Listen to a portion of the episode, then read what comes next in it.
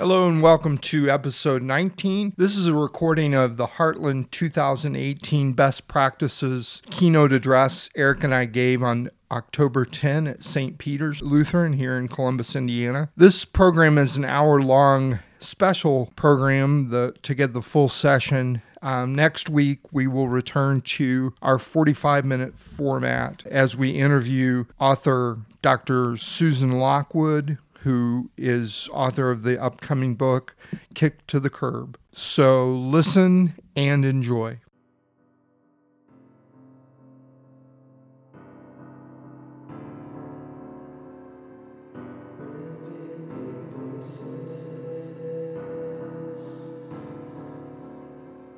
Revealing Voices, the mental health podcast, raising unanswered questions, sharing unanswered prayers. We are faith based, peer led, story driven, and stigma breaking.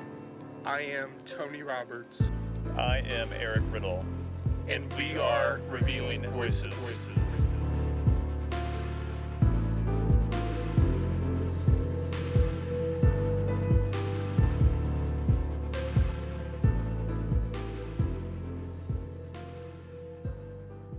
So let's pray. Father, we thank you that sometimes you reveal yourself in ways that if we were to write the script, we would never write it.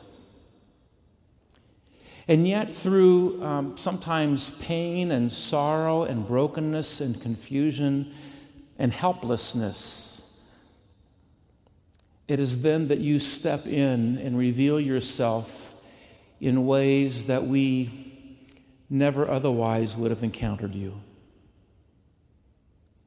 And so I thank you, Father, for the gift of Tony and the gift of Eric, and for their journeys, and for how you have used their journeys to speak into the lives of others. Holy Spirit, you know each of us and where we are and, and, and what's going on in our hearts and our guts and our minds when we even use the, the words mental illness. So we pray, O oh God, that you would remove any obstacles that would hinder our ability to hear and to receive what you want to plant within us. And may you use this now, Lord, for our benefit and for our blessing and for the benefit of others. And we ask these things in Jesus' name. Amen. Let's take a look at the video. What does healing mean to you? We can experience healing without having to look or feel the way we did before. Once we can really have some true recovery, and I mean really true, you know, where it's like you really know yourself, that can serve as a barometer for whether or not we need help much, much sooner. I think healing comes in right action. So that righteousness, right? The very churchy word to use um, but that right action that we do to one another, to the rest of creation, and to God. Healing is is the place where I'm at. I'm healed. Um, I live with the daily dose of medicine of psychotropics and the daily dose of medicine from the Word of God. I think for me, healing is movement back towards being whole, movement back towards who you were created to be. If your recovery means you can leave your room and eat dinner with your family when you were too paranoid to do that for five years, then you are healing. If you can go through life and you can contribute and have made a difference, if you can function in a way that you can be there for your family and your friends, mm-hmm. then you have it. When we can take a little bit more of a deeper breath in God and feel that God's presence is with us and will always be with us. Being willing to be put through change, to be uncomfortable, to be willing to keep moving even when it's hard. And it's not always about like, now I'm good. Mm-hmm. It's more about like, how did you get there? So I think the healing is the process and finally being like, you know, this is who I am. To me, healing means it is immediate, like Jesus in the Bible healed. When those times come, when they're able to live on their own and to work and to smile, for me, man, there's a level of healing there. But it's not something I produce, it's something that God gives us Mm-hmm. and that we participate in. Tony, for me, healing is about being restored into community.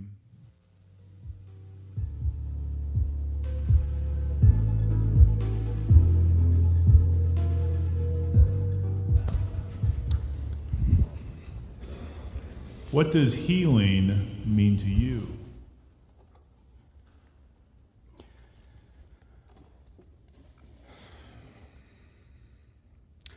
O Lord, may the words of our lips and the meditations of our hearts be acceptable in thy sight, our rock, our redeemer, our healer.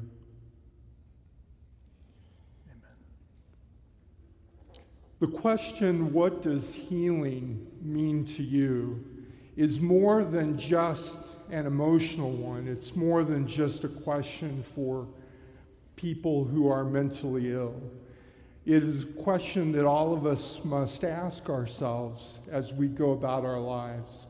We are whole people. We are people with minds and bodies and spirits, and we long for healing. At the beginning of each episode of our podcast, Revealing Voices, we ask people to answer that question What does healing mean to you?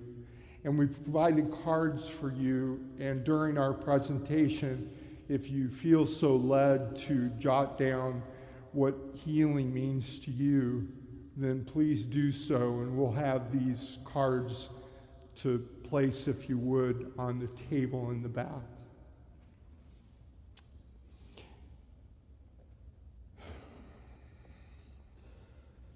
Today is World Mental Health Day.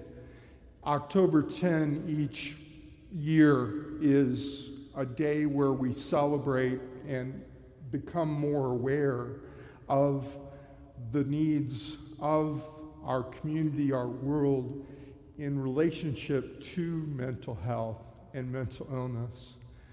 The theme this year by the World Health Organization is Young People and Mental Illness in a Changing World. And the World Health Organization on their website, I encourage you to check it out, notes several things about adolescents and young people as things they face today with respect to mental health. The first that struck me is that in those who are at some point in their lives diagnosed with a mental health condition, fully half experience symptoms before the age of 14. And also, currently, the third leading cause of death among teenagers is suicide. These are very radical facts, and it is cause for us to wake up to the reality that those around us, especially our youngest children, and those who are in the pews and in youth groups, have deep emotional, spiritual, psychological needs. I want to share a little of my story, and then Eric will his story as well. I was blessed to have a solid family background, and yet I experienced mental health concerns at an early age. Fortunate for me, I had the encouragement of family and friends and coaches and teachers to press through them. And I was largely silent about the struggles inside of me, even though I was experiencing symptoms that later would be diagnosed as bipolar disorder. I was blessed to be able to press through that and continue on in my journey. I went into ministry and served in pastoral ministry for 20 years. And during that time, had several challenges that I faced with respect to mental illness. And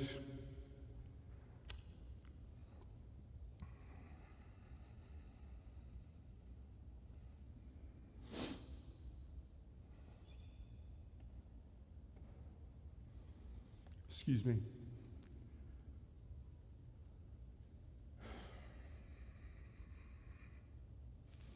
Let's go to the next slide.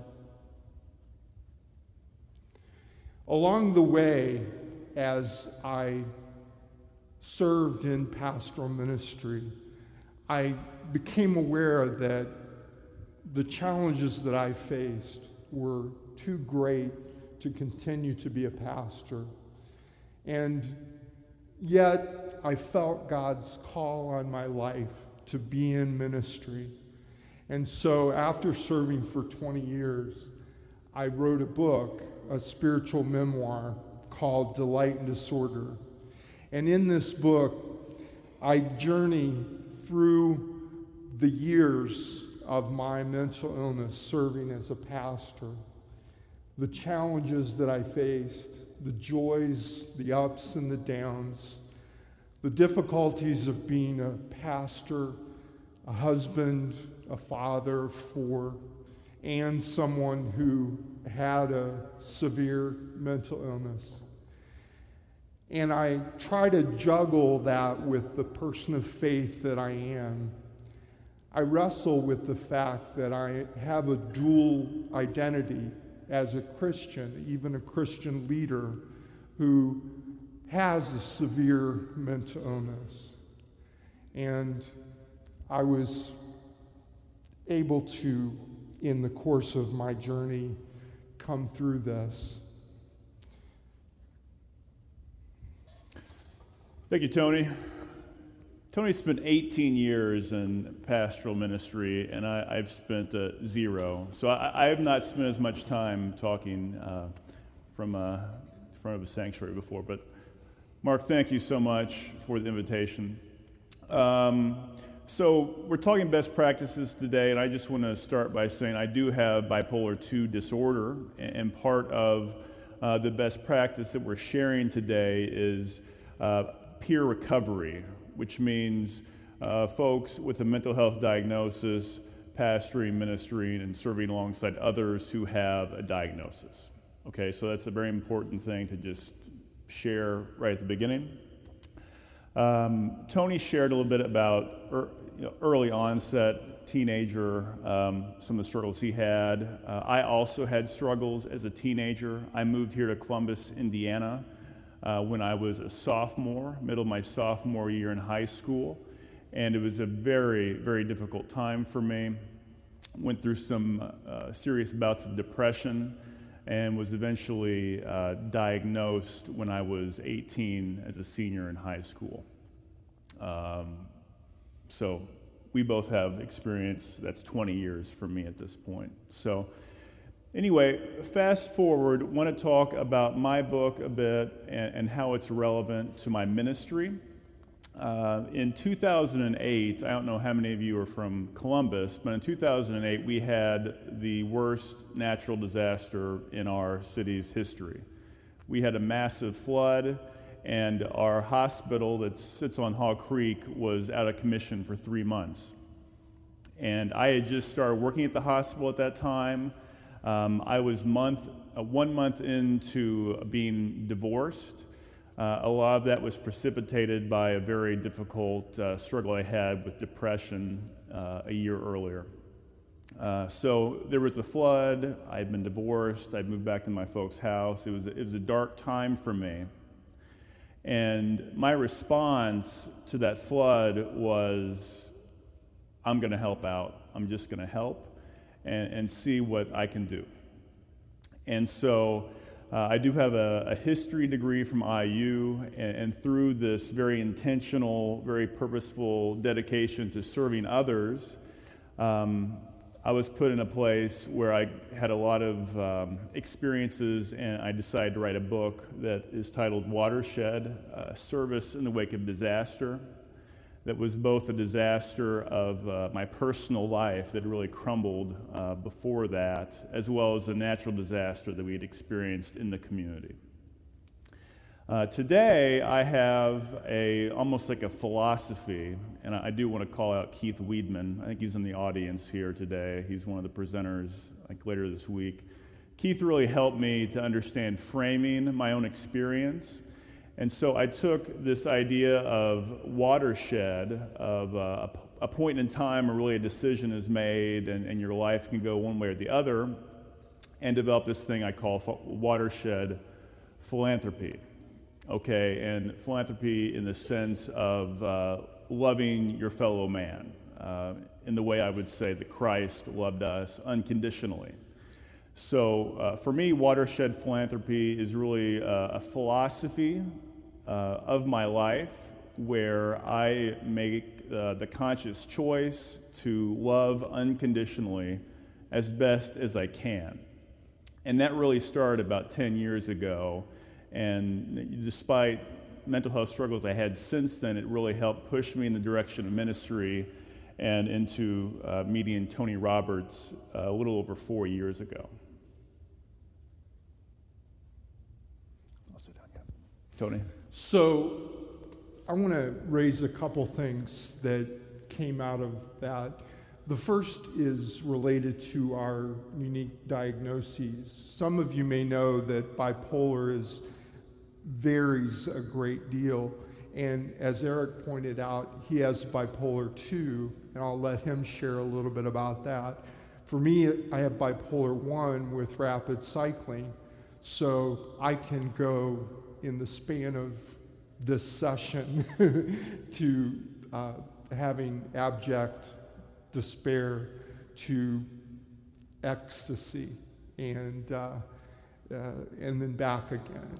Um, and Eric? Well, yeah, for me, bipolar 2 is mainly expressed as depression. I can say I haven't really had a, a major bout of depression for about four years. Uh, it's often set on by uh, insomnia. Uh, but uh, as far as like a, mania, I really only have one identified uh, manic period in my life. Uh, the rest has been if I have really severe symptoms uh, it would be a, a depression. And, and, one other thing I, I do want to say about mental illness, I, I really think of it as a, uh, a spectrum of mental health. Uh, for the vast majority of my life, I have had good mental health.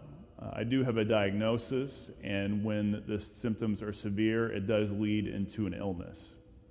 So I think that's an important part of the way I think about mental health, and I'd like for you all to consider thinking about also. And I want to also highlight our therapeutic methods have also been very unique. I'm a off the scale introvert, so therapy for me has been writing. I go in my basement, I write, I process my thoughts, I write some more. Uh, and to me, writing my book, writing my blog, has been my best form of therapy. Eric's very different. Uh, I like to serve. I, like, I like being on my feet. Yeah. okay. If you go to the next slide. Along the way, we have prayed together.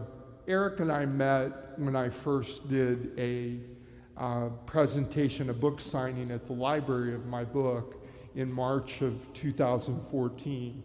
And God brought us together, thanks in part to Brian Blair, who wrote an article featuring the book signing.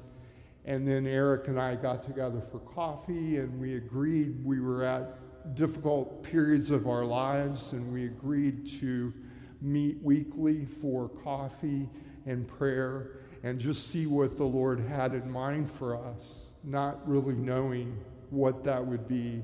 So we would walk and pray and make notes and just unwind and look at scripture.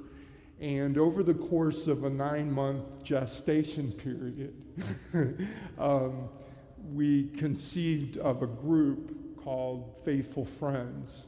And we had a lot of help in doing this.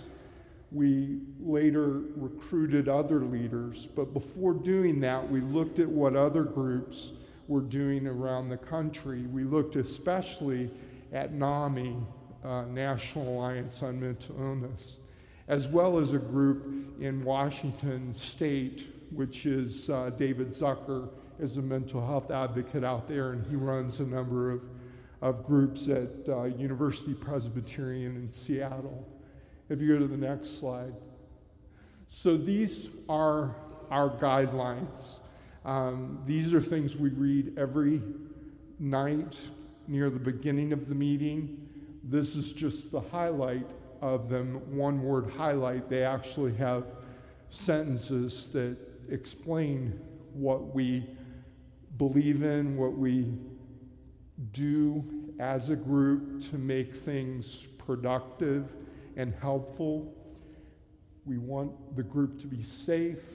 We are a peer led group, meaning that we all have a diagnosis. We're not a clinical group. We want to make sure that no one is diagnosing or prescribing um, or giving advice. Uh, we are a referral group. We refer to churches, professionals, NAMI. Um, we are a wellness group. This was something we felt very strongly about. We're not just a group to sit around and complain about our lives. We want to have something where we're aiming for good wellness in our lives. We are faith based. Eric and I both felt when we conceived of this that we wanted to bring together the best of what we experienced inpatient and, and in churches at Bible studies. Uh, and not many groups were doing this. Uh, very few in the world bring this bridge, this distance. Accountability. We have a strong emphasis on accountability. We set uh, attainable goals for each other and we check in with each other. Confidential, we want it to be sure that we don't talk about each other to others, and also that we don't talk about people who aren't there. Uh, the leaders do have the exercise to check in on people and we talk among ourselves in case there's a need for intervention. Fun. We don't operate as a strict clinical group, so we do have social outings. We encourage people to have coffee and um, just have fun. We laugh and cry at the same meetings. Inclusive, we are a Christian group, but we don't exclude people of other faiths or no faith at all. The way we put it in our guidelines is that we offer Christ like hospitality to all who wrestle with mental illness. And finally, responsive. We list the leaders and contact numbers, and we have the ability for those who provide their information to, to reach out to each other. T- Tony, one I actually didn't get up there was a respectful group, which uh, in we do have a couple sentences to describe each of these in our guidelines. And in the respectful one, we say, uh, please don't use your mobile phone, which we've never really had a problem with that. And mm-hmm. that's, that's pretty awesome. Next slide, please. So, we're here to talk about best practices, and Tony and I decided we really wanted to focus on, on our own ministry, our own experience, um, and at the end, talk about some other uh, ministries we know of, but we really wanted to focus on faithful friends. And so this is our agenda, uh, which is pretty close uh, to what we set out four years ago. There's been a couple changes. Uh, but the first thing in the best practice is we meet every single week right? I'm sure some of you all have been in groups that meet maybe, maybe every other week, maybe once a month. You miss one session, you might go a month, maybe even longer before you're in the group again. And it's really hard to have cohesion and connectivity when uh, you're not meeting once a week. So we've been meeting once a week since November of 2014. Uh, we meet from 7 to 8:30 p.m. Uh, every night, same location, and this is our agenda. We open and close in prayer. We have announcements that are um, established by the leaders uh, at the beginning of the meeting. The guidelines are what we just um, read, what, what, Tony just talked about. We always uh, read through all of those, and then we have one that we highlight and read the whole, whole like couple sentences that describe what it really means, right? Uh, introductions. Uh, we go around the circle, uh, say our first name, and then have some topic. Uh, last night it was, What is your favorite furniture? And I said, It is my grandparents' dining set from Tell City, Indiana. It's got the leaves you can take in and out. Go seven piece, nine piece, it's pretty nice. I, I work in the furniture business, so anyway. Tell City, Indiana furniture is very nice. Uh, so we introduce, then we have a scripture lesson. Uh, we have four leaders, and we establish kind of a leader and co leader from those four for every week. And then the, the leader for that week picks a scripture and a wellness topic. Uh, so last night it was uh, Psalm 139, which I am very bad at verbatim scripture, but it's being uh, knit in the womb, and, and that's that's that scripture. I'm sure some of you all know that one. Uh, and then the wellness was uh, 31 days of self love. So um, that's what we did last night. Uh, we have really a different wellness topic every every week. I mean, it, when you really think about it and study it and and want to dig into wellness, it goes well beyond a uh, fruit smoothie and yoga and massage. I mean, it, it, goes way beyond that if you really think about it. I, I did miss accountability check in. Really important. Uh, we actually referred to a SAMHSA document, which is a federal uh, Substance Abuse Mental Health Services Administration, a federal agency, and they have a thing called a whole health action management, and it's basically assets based development, right? And so every uh, three months, we establish new wellness goals that are based on this whole health action management structure that we you know, borrow from SAMHSA. And so it's uh, kind of the SMART goals, um, specific, measurable, um, attainable. attainable. Attainable. We, we even talk about micro goals. So I set goals for myself like uh, do one push up a day, you know, uh, read one verse of there scripture. There was one where someone was having trouble cleaning their room, so they set a goal of actually going to the room and sitting down. Not cleaning, just sitting there. Yeah.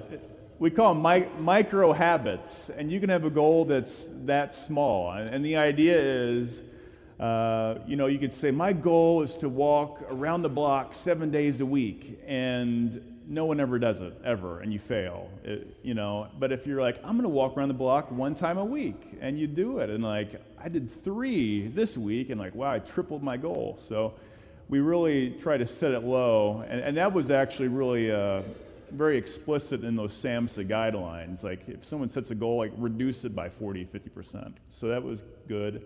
Anyway, we set those goals once a quarter, and then we have them in a binder, and then we'll select a few people who are there and just say, hey, uh, accountability check in, how are you doing walking around the block once a week? You know, going great. That's awesome.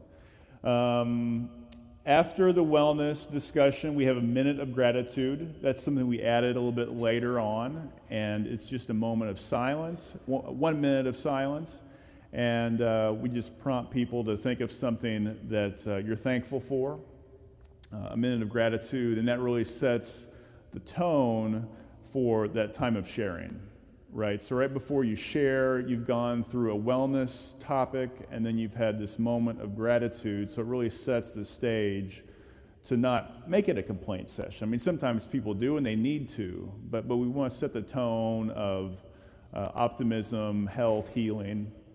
Uh, so there's open sharing. That's normally about half the time, about 45 minutes. And then we have a closing prayer where someone says they'll start and someone says they'll finish. And then we have kind of a popcorn prayer thing in the middle if anybody else wants to share. So that's the agenda.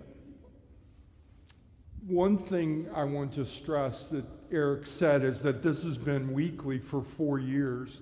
But if it were just me or if it were just Eric or even the two of us, we never would have been able to maintain this. Mm-hmm. Um, Eric and I worked hard at the beginning to support one another, and even the two of us, it was becoming unmanageable to be there. Uh, with mental illness, there are weeks that I can't get out of bed and have to call Eric at the last minute and say, You need to pinch it, you know.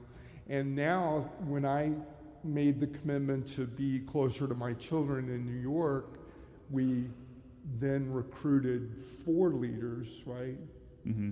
And they worked together. And, and now we, the slide you saw at the beginning is Diana um, Van Starkey, or yeah, yeah, and um, Kim Graves, who are co-leaders.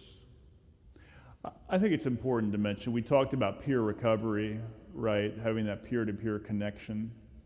Uh, we are blessed with Tony having 18 years of pastoral experience. So when we talk about best practices, I don't want to give the impression that you couldn't have like a pastor on your team as one of the leaders. I think that's absolutely helpful and, and necessary um, in some circumstances, right? Okay, next slide. Out of this, when I came back from New York, um, Eric and I had both been praying about a new direction. Faithful Friends was well underway. We were getting the help we needed. Uh, we wanted to continue that, but we also felt like God was leading us to extend this ministry beyond faithful friends, beyond Columbus. And Eric had long uh, been a fan of podcasts. Um, I had to have him show me what button to push that said podcast. So I had never listened to one. But I was a quick study, and we did, uh, again, we spent many weeks in prayer and months preparing. Uh, had a, a, fundraising campaign where people came alongside us and helped us get the equipment we needed. Uh, did uh, a lot of prayer as to what the content would be, began to contact uh, people who could come on the show as interviews. And um, you can see that this quote As a Christian, I need my faith to promote my well being. As one with a mental illness, I need mental health care that functions with my faith. Revealing Voices brings the two together as healing partners. And that's really our goal. Our guests Pastor Tyke has been a guest. Uh, we have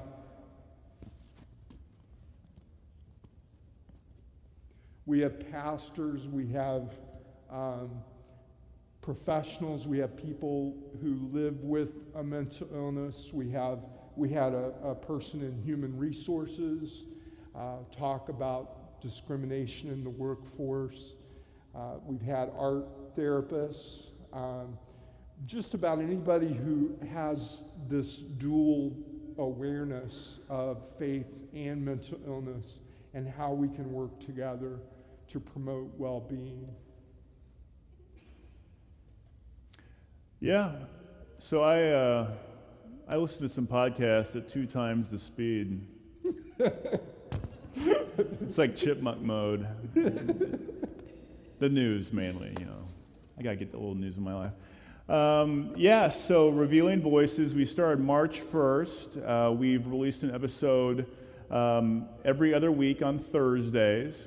And it, it's gone really well. Tomorrow we're releasing episode 17. Uh, we have the president of a organization called Minds Renewed, who will be um, able to be listened to tomorrow, uh, tomorrow morning. Uh, what can And I say about say Revealing that, Voices? uh, yeah. They are archived at revealingvoices.com and they're available on iTunes and some of the other gathering places, right? Yes. We, we have a website, revealingvoices.com. We have a blog there, and all the episodes are, are kept there. It's been a great experience. I, I've really enjoyed this. And as Tony said, as far as a best practice, I don't know if it's like a practical thing, but uh, getting mental health and faith resources aligned is what we need today. When you talk about 20 to 25 percent of the population having uh, a diagnosis or uh, you know symptoms on a semi-regular basis, um, it's going to take everybody coming to the table. And so when we were you know crafting the show, uh, the rhythm of the show, we came across, you know, the question we asked ourselves, what does healing mean to you? And we said that's the perfect question because from a faith uh, perspective, you may have a very different um, take on what does healing mean than you would as a psychiatrist, right? So it really encompasses both um, massive fields of, of support for those who have a diagnosis.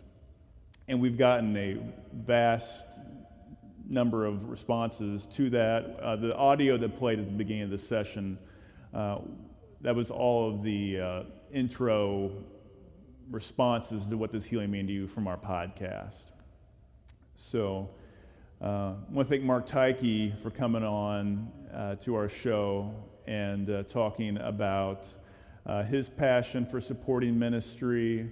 Uh, about all the great things that St. Peter's here is doing with um, um, outpatient services, uh, Celebrate Recovery, those sorts of support services.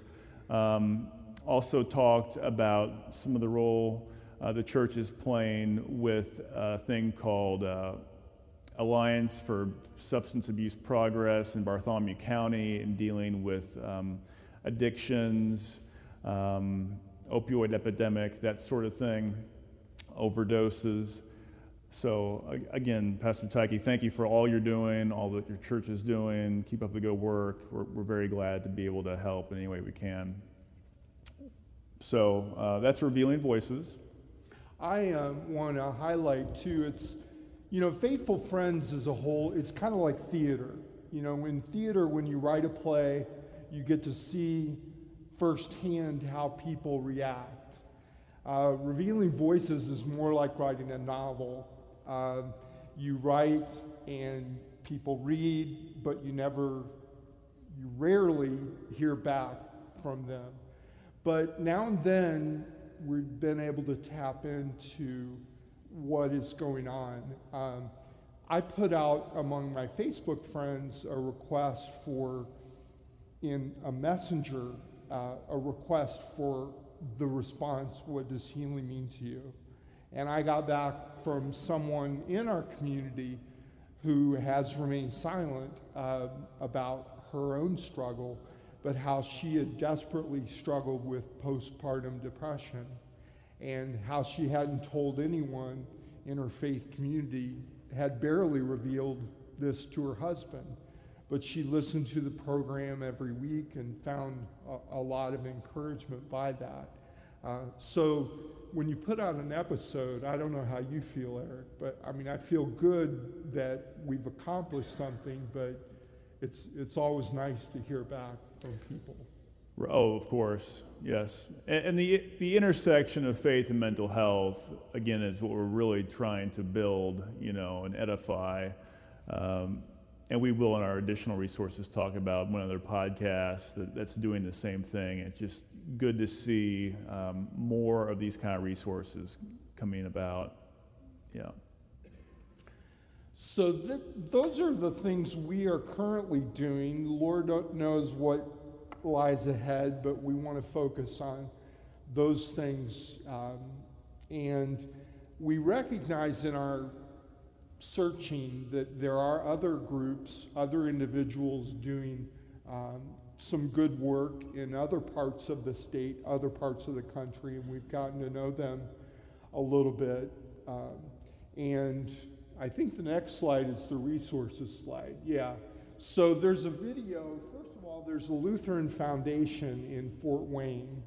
Um, Pastor Tyke mentioned this. They uh, just one quick uh, fact, and then we'll watch a 90 second video. But um, the um, Dennis Goff, who is the director of that foundation, said that this happened when a hospital that was owned by the Lutheran Church was bought out by a large hospital consortium.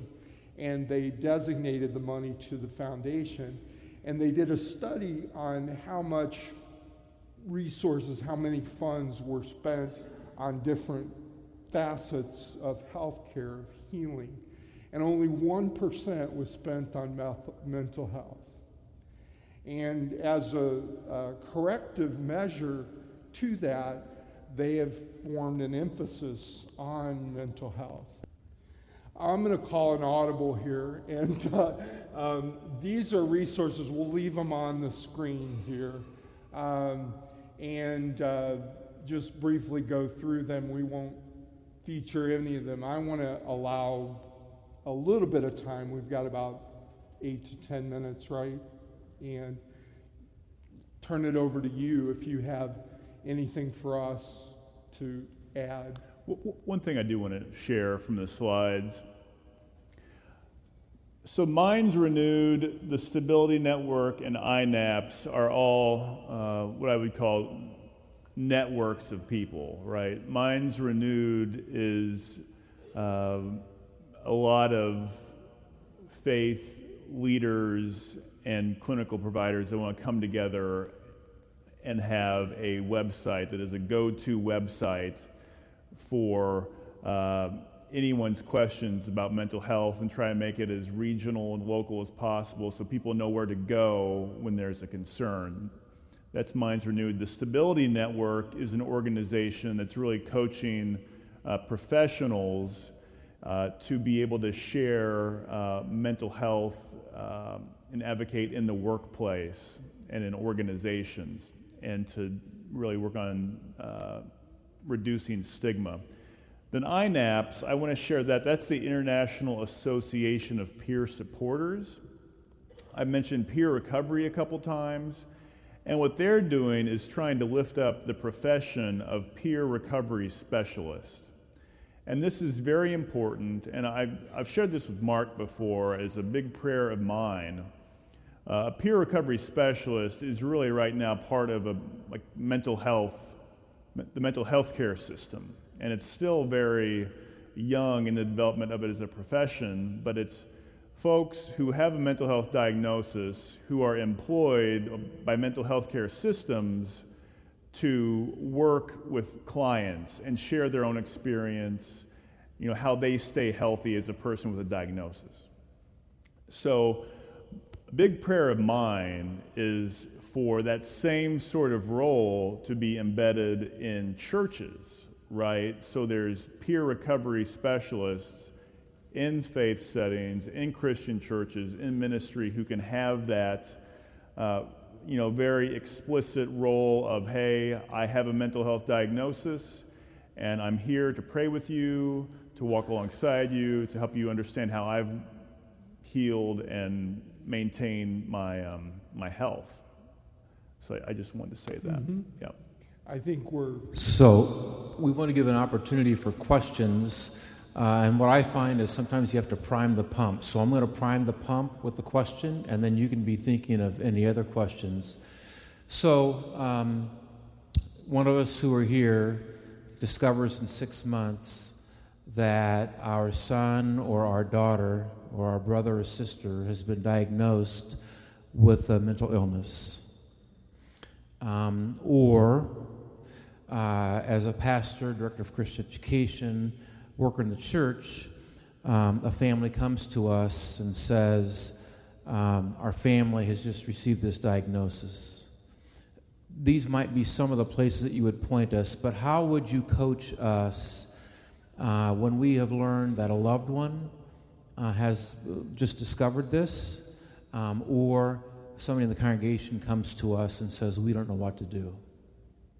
Well, I think, again, the two pronged emphasis, and we didn't put them up, we should have, but NAMI, National Organization or National Alliance on Mental Illness, is the secular wing, and they have such things as family to family support. So people with loved ones who have mental illness and just been diagnosed, they can go through support classes. Um, it's a little more difficult with our faith communities, isn't it? I mean, you have to find the right person that you can trust, and also, if it's a loved one who has the mental illness, you don't want to violate their confidentiality.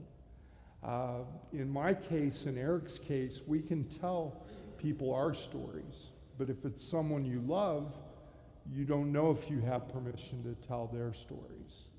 So it's a, it's a very delicate balance, but I do think as faith leaders, we need to make it more inviting uh, by praying for people with mental illness, by having sermons about mental illness, by offering support groups, uh, just by making it more like a physical illness. Right. So the thing about the onset of a, a, diagnosis is it can be very isolating, right? So the, the very moment where you need the most support and love also happens to be one of those moments where, as the individual suffering, you isolate. A lot of that is due to stigma right? So, as someone who receives that uh, information, you know, my son has just been diagnosed, I, I think it's facilitating community around that person. And it takes a lot of, you know, matters of confidentiality depending on, the situation. But I, I think in, in the mind of the person wanting to help, you have to ask yourself, how can I build community around this person? So, one of the things that we have done here is that we've begun in our congregational prayers. Sometimes, as when we offer up prayer for the sick and hospitalized, we'll pray for those who have uh, cancer, those who have heart disease, those who are dealing with diabetes. And Lord, we also pray for your healing for those who are wrestling with anxiety or depression or schizophrenia, bipolar disorder. And we name them. Mm-hmm. And uh, one of the first times I did that, I had somebody come to me, and uh, this is not normally a part of the Lutheran Church Missouri Synod or our experience here. And, and a woman came to me who felt an overwhelming sense of uh, just of refreshing. And I'm not saying that her mental uh, illness was healed, but God really did something when she just heard those words. And they were very affirming to her that she mattered and that God cared about her in this illness that she was keeping to herself because of mm-hmm. stigma.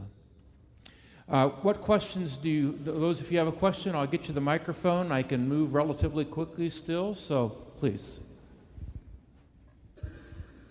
It's not so much a question as a comment. I, you've mentioned diagnosis a number of times. And I think in some communities and some areas, that area before diagnosis also is as much in need of support um, as after the diagnosis, before anyone knows what's wrong, but there's something wrong, there's something going on. And that's frightening to not know what it is that's happening. Mm-hmm. I think some of these same resources can help with that.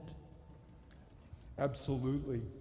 Can you guys speak to your comfort level of going to secular um, help? Because I think a lot of times people are looking for Christian help because they're afraid um, of going to secular circles. Can you give some guidance from your perspective there? I would say that the thing I've found in my journey, and I've been in and out of therapy for a good 30 years, mostly in, um, I do not find it necessary to see a Christian therapist or a Christian counselor, but I do test right away if they are both conversant with and respectful of my faith. Uh, I had a therapist who, in the first introductory session, when I was sharing my faith language, which is natural to me, said, mm, I think faith is uh, cognitive rigidity. So I left. I, I, didn't bother to finish the session. Uh, so you can tell pretty quickly. But the fact of the matter is, when it comes to things like psychiatrists, if you are holding your breath to see a Christian psychiatrist, good luck. I mean, there just aren't many psychiatrists out there anyway. And if you're holding forth a faith litmus test, do you do that with your surgeons? I mean, do you only see Christian surgeons? Um, therapists is a little different matter, mm-hmm. uh, but you need to use discretion. So I, I have always been in secular settings to receive like a formal, you know, talk therapy. But my most recent therapist was a Christian in a secular setting, and he is the only man who has ever prayed for me in, in counseling. And that was really more led by me um, because my knowledge you know, of his faith background, and that was the most supportive therapy I've ever been through. It's not to say that the other therapists were not as good, but I think it is helpful to have that alignment, but it's not necessary.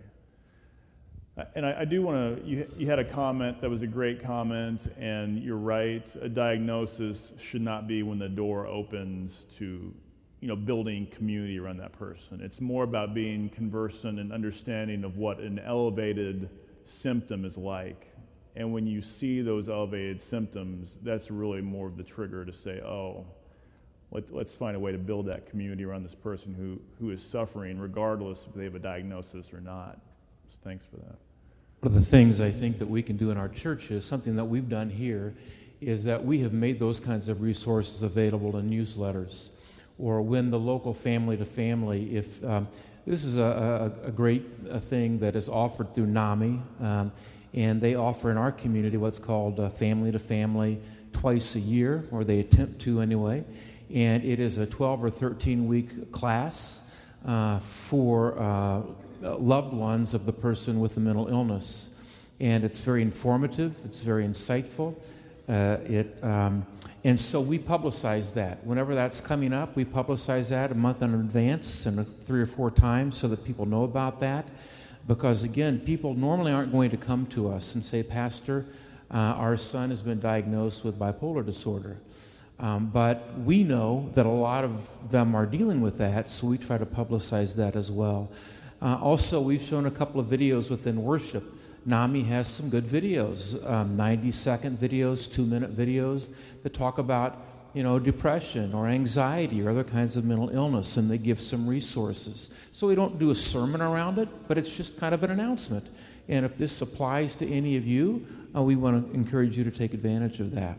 So there are just little things that we can do to make that information known to our congregation because they will not come beating our door down to ask for that because of the stigma. Mm-hmm. So we need to take the step in their direction to say, here's some resources for you.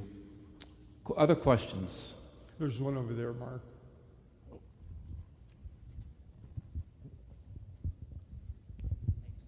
Uh, hey, you guys mentioned that you're doing this in this area in Columbus, Indiana. Are you familiar with groups such as these being uh, like are, what are the chances it's in our our area wherever we're from and have you worked with people to start groups like these other places You know, when we first started Faithful Friends, we looked hard for a model that would bring these two worlds together. Um, and there aren't many out there. Um, like I said, there's one in Seattle, University Presbyterian. Uh, there's there are more emerging. Texas, Baylor is uh, at the forefront of church yeah, mental health. That's ministry. the Mental Health Grace Alliance is probably the most sophisticated kind of model that is being used in churches across the country. The Mental so Health what Grace we Alliance. did is we looked at both Christian and secular models, and if you, where do you come from? Florida. Florida. Okay. There's probably something in Florida that we didn't, you know, become aware of. Um, you know, hopefully Minds Renewed is going to really get off the ground. They have ambitious goals, and if they reach them, they will be a one site uh, clearinghouse for those kinds of information. So keep an eye on Minds Renewed. Yeah. So Minds Renewed, I mentioned their president is actually going to be on our podcast tomorrow, and uh, their goal is to have a consortium of 12,000 people who come from the faith and mental health worlds, and then to create the sort of clearinghouse that is vetted and and to make that website a great place to be like, oh, I'm in Florida, my son is struggling with a mental health issue, and and that will be a place to go. And they even want to have navigators who would help guide you to the resources as locally as they possibly can. That that that's I'm guessing they're probably a year off or so. And and one last thing, as far as being a part of the consortium, right? Uh, Bob Mills, the president, said to let people know if you go to mindsrenewed.org and go to the contact us uh, part of the website, you can actually apply to be one of these 12,000 people. And, and, you know, he definitely welcomed folks today to consider doing that. We may have more to share with you a year from now. We are here actually considering, we're contemplating the possibility of a part time staff position at St. Peter's um, to serve individuals and families who live with mental illness.